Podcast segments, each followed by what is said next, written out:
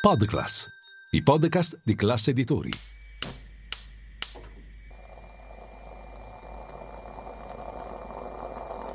Buongiorno dal gruppo Classe Editori.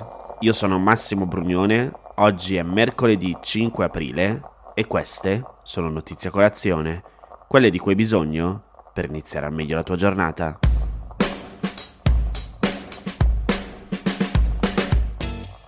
Falsificazione dei bilanci in 34 punti per tre versamenti fatti per bloccare informazioni negative che avrebbero potuto danneggiare la sua campagna elettorale del 2016. 130.000 dollari dati a Stormy Daniels per comprare il suo silenzio su una relazione sessuale di alcuni anni prima.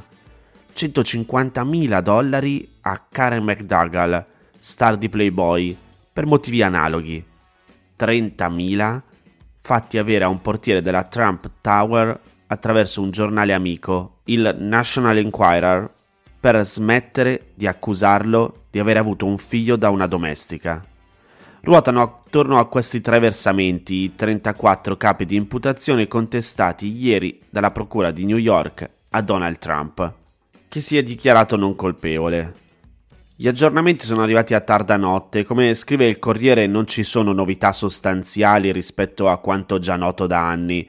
Il procuratore Alvin Bragg, incalzato dai giornalisti, ha spiegato di aver agito ora perché sono stati acquisiti elementi probatori più precisi e perché New York, capitale degli affari, non può tollerare perdite di credibilità su questo fronte.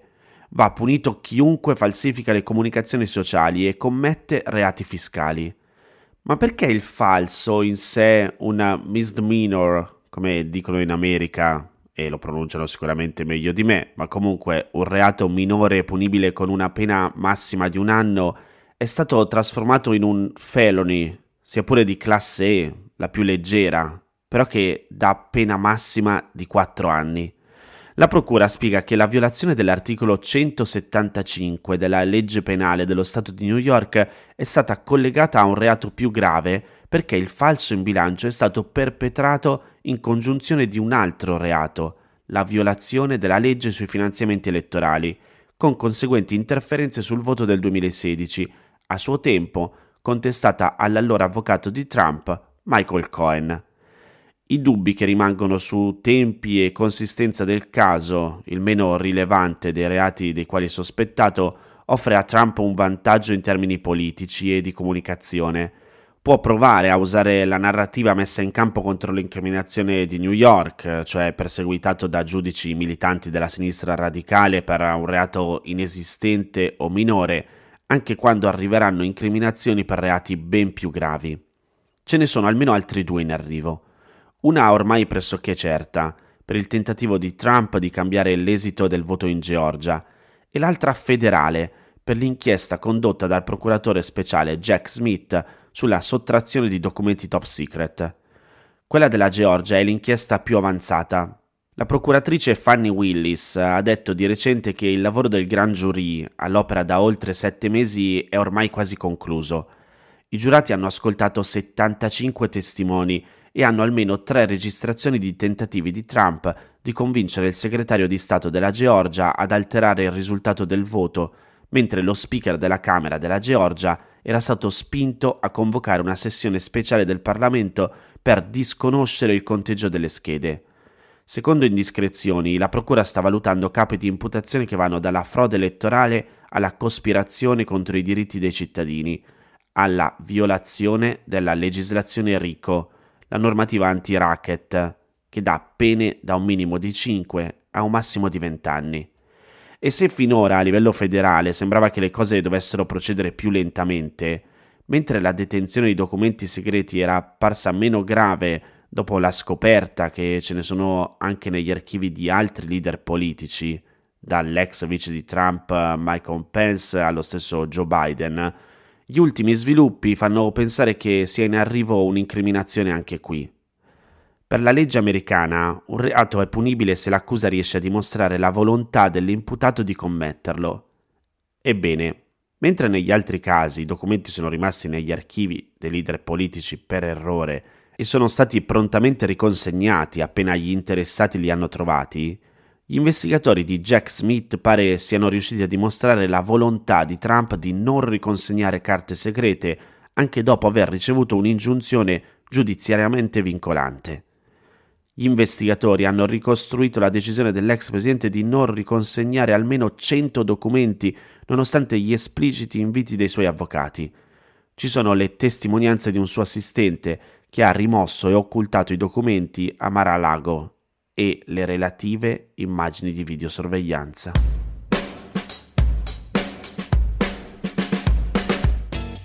Passiamo da un ex capo di Stato a un attuale capo di Stato, perché sempre il Corriere riporta quelli che sarebbero i segreti di Putin svelati da un ex guardia del corpo.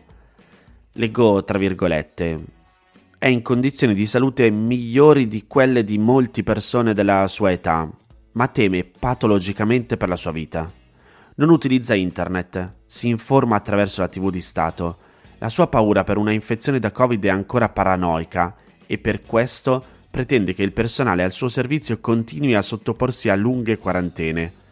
A raccontare questi dettagli così intimi della vita di Vladimir Putin è una persona che gli sarebbe stata al fianco per anni, fino a quando, pochi mesi fa, ha deciso di fuggire dal Cremlino e dalla Russia. Gleb Karakulov ha servito Putin per 13 anni.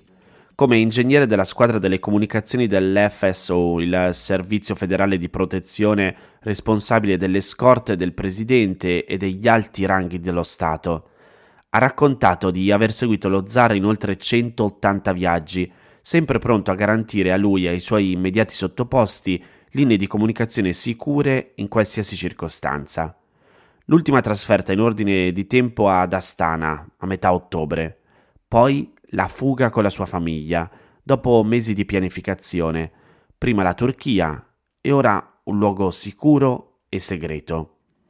Quando ancora era rintracciabile la confessione al sito Dossier Center, finanziato dall'esule miliardario Mikhail Khodorkovsky, e qui, vabbè, sugli accenti e le pronunce oggi mi scuserete, un'ora di domande un'ora di risposte per entrare nel bozzolo che Putin si è costruito attorno e in cui vive ormai da anni. Un bozzolo isolato da una serie di barriere, nel quale la realtà è distorta dalle uniche fonti di informazione che lo zar consulta. Niente internet, come dicevamo prima, niente smartphone, solo i canali statali, che devono essere disponibili anche quando si trova all'estero. Selezionatissimi anche i contatti Dopo tre anni di pandemia, Putin avrebbe ancora una terribile paura di essere contagiato e per essere ammessi alla sua presenza sono necessari 14 giorni di quarantena. E pensare che, stando a quanto afferma l'ex guardia del corpo, e contrariamente a quanto ipotizzato da diverse fonti, Putin sarebbe piuttosto in forma. Non soffre di nessuna patologia, non ha segreti clinici. La buona salute, però, non rassicura il capo del Cremlino la sua patologia è che teme continuamente per la sua vita. Vita che trascorre nelle numerose residenze, compreso il faraonico palazzo sulle sponde del Mar Nero, la cui esistenza è stata svelata da Alexei Navalny. In ognuna di esse, Putin avrebbe fatto costruire repliche dell'ufficio di Mosca, così da poter fingere di essere sempre collegato dalla capitale. A fargli compagnia in ogni buon ritiro sono i familiari, altro segreto, poco segreto dello zar che avrebbe figli e amanti più o meno noti nelle ristrette cerchie del Cremlino. L'ultima domanda a cui risponde Karakulov è perché? Perché lasciare un ruolo di alto profilo? Secondo il dossier è l'ufficiale dei servizi di più alto grado che mai abbia disertato nella storia recente della Russia. Perché lasciare questo ruolo per scappare? Leggo tra virgolette le sue parole. Considero Putin un criminale di guerra e sarebbe stato un reato ancora peggiore della defezione rimanere al lavoro come se nulla fosse. Anche lui teme per la sua vita. Sono andati a far visita a più di un mio familiare, racconta.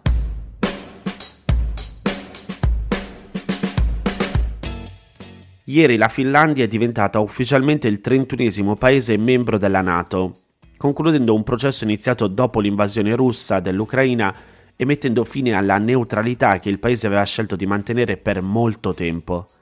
Dal punto di vista militare, ma anche politico, l'entrata nella Nato ha diverse implicazioni che riguardano nuove garanzie, ma anche molti obblighi che non è sempre facile rispettare. L'adesione all'alleanza militare fornisce anzitutto protezione militare, ma richiede anche il rispetto di numerosi requisiti, tra cui quello di essere una democrazia. Il post spiega bene quali sono questi obblighi e cosa fornisce la Nato, acronimo che sta per Organizzazione del Trattato dell'Atlantico del Nord. È un'alleanza militare e politica fondata nel 1949, pochi anni dopo la fine della Seconda Guerra Mondiale, per contrastare l'influenza dell'Unione Sovietica in Europa. Oggi ne fanno parte 31 paesi dell'America settentrionale e dell'Europa che condividono alcuni valori politici e che soprattutto hanno concordato alcuni principi di difesa comune, il più importante dei quali è descritto nell'articolo 5 del trattato fondativo, che si chiama ufficialmente Trattato Nord Atlantico o Trattato di Washington, perché fu firmato nel 1949 nella capitale americana. La parte più importante dell'articolo 5 dice così. Le parti convengono che un attacco armato contro una o più di esse in Europa o nell'America settentrionale sarà considerato come un attacco diretto contro tutte le parti. Questo non significa che i paesi NATO siano automaticamente costretti a entrare in guerra quando un altro paese viene attaccato.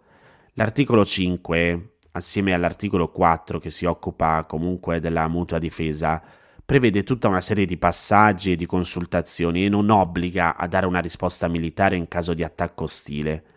In ogni caso, la protezione fornita dalla Nato e dall'articolo 5 è la ragione principale per cui i Paesi membri sono entrati nell'organizzazione negli ultimi decenni. Anche il governo finlandese, nella pagina internet ufficiale in cui spiegava ai suoi cittadini le ragioni e la necessità della sua scelta, dice piuttosto chiaramente, sentite qui, l'effetto più importante dell'ingresso della Finlandia nella Nato sarebbe che la Finlandia diventerebbe parte della difesa collettiva della Nato e sarebbe coperta dalle garanzie di sicurezza descritte dall'articolo 5 del Trattato Nord Atlantico. La difesa della Finlandia avrebbe un effetto deterrente che sarebbe notevolmente maggiore di quello attuale perché basato sulle capacità militari di tutta l'alleanza. Ora ci sono una serie di requisiti da avere e da mantenere per entrare nella Nato, il post li spiega bene, passo però agli obblighi, perché un paese che entra nella Nato ha anche alcuni doveri da rispettare. Dal punto di vista economico deve impegnarsi a fare in modo che almeno il 2% del suo prodotto interno lordo sia destinato alla spesa militare, un impegno che la maggior parte dei Paesi membri, tra l'altro, non mantiene, e deve contribuire al budget comune della Nato, che mantiene l'infrastruttura civile e militare dell'alleanza. Il budget della Nato per il 2023 ammonta a 3,27 miliardi di dollari, a cui l'Italia contribuisce per l'8,7%, in proporzione alla dimensione della sua economia. Soprattutto l'ingresso della Nato comporta la disponibilità da parte dei Paesi membri a partecipare alle missioni militari, alle operazioni di deterrenza e difesa e alle esercitazioni militari congiunte, che sono due cose molto diverse. Per quanto riguarda le esercitazioni militari congiunte, in realtà parteciparvi è considerato molto spesso un privilegio. Alla Nato appartengono alcune delle forze armate più efficienti e qualificate del mondo e addestrarsi secondo gli standard della Nato, partecipando alle esercitazioni, significa addestrarsi a livelli estremamente alti. Per questo numerosi paesi non membri, compresa la Finlandia, prima di entrare, partecipano periodicamente alle esercitazioni delle forze armate della Nato. Sulle missioni militari e sulle operazioni di deterrenza e difesa la questione è complessa. Con missioni, la Nato intende una lunga serie di operazioni militari all'estero. Alcune sono di natura più prettamente bellica, come per esempio le operazioni militari contro il dittatore libico Gheddafi nel 2011, Altre sono missioni antiterrorismo o di protezione, come per esempio varie azioni contro la pirateria nell'Oceano Indiano condotte negli anni scorsi. Ci sono poi le operazioni cosiddette di deterrenza e difesa, cioè quelle in cui la Nato utilizza le forze militari a sua disposizione per difendere i Paesi membri. Per esempio, nei Paesi membri dell'Europa orientale più esposti a una potenziale minaccia russa, a partire dal 2014 sono stati stanziati migliaia di soldati NATO con una funzione appunto di difesa, il cui numero è aumentato dopo l'invasione russa dell'Ucraina. Una volta che una missione o un'operazione di difesa è stata decisa, la raccolta delle forze necessarie per metterla in atto avviene su base volontaria. Ciascun paese può anche imporre dei caveat, cioè delle particolari misure di tutela o delle regole di ingaggio per le sue forze che partecipano a una missione. Si stabilisce poi quale o quali paesi prenderanno di volta in volta il comando di ciascuna missione. Ovviamente nella pratica, al momento di decidere l'invio di forze per una missione interviene tutta una serie di fattori, non soltanto militari e di strategia, ma anche politici. Difficilmente un paese può rifiutarsi di contribuire alle missioni, ma può variare la portata del proprio contributo di volta in volta. L'ingresso nella Nato non comporta invece l'apertura di basi militari straniere o lo stanziamento di truppe straniere. Ciascun paese nato mantiene la piena sovranità nel decidere se vuole permettere che truppe, basi, armamenti o attrezzature si trovino o meno sul proprio territorio. Alcuni paesi, anzi al momento dell'ingresso della Nato, hanno negoziato particolari restrizioni che vietano la presenza di armi e di basi militari in tempo di pace. È il caso per esempio della Norvegia e della Danimarca.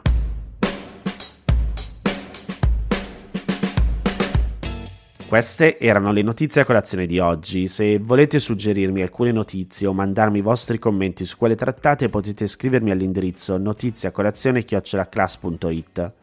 Se volete rimanere aggiornati c'è il canale Telegram di Notizia Colazione. Nel sommario della puntata trovate i link per gli altri podcast del gruppo Crass Editori. Io vi aspetto domani per iniziare insieme una nuova giornata. Un saluto da Massimo Brugnone.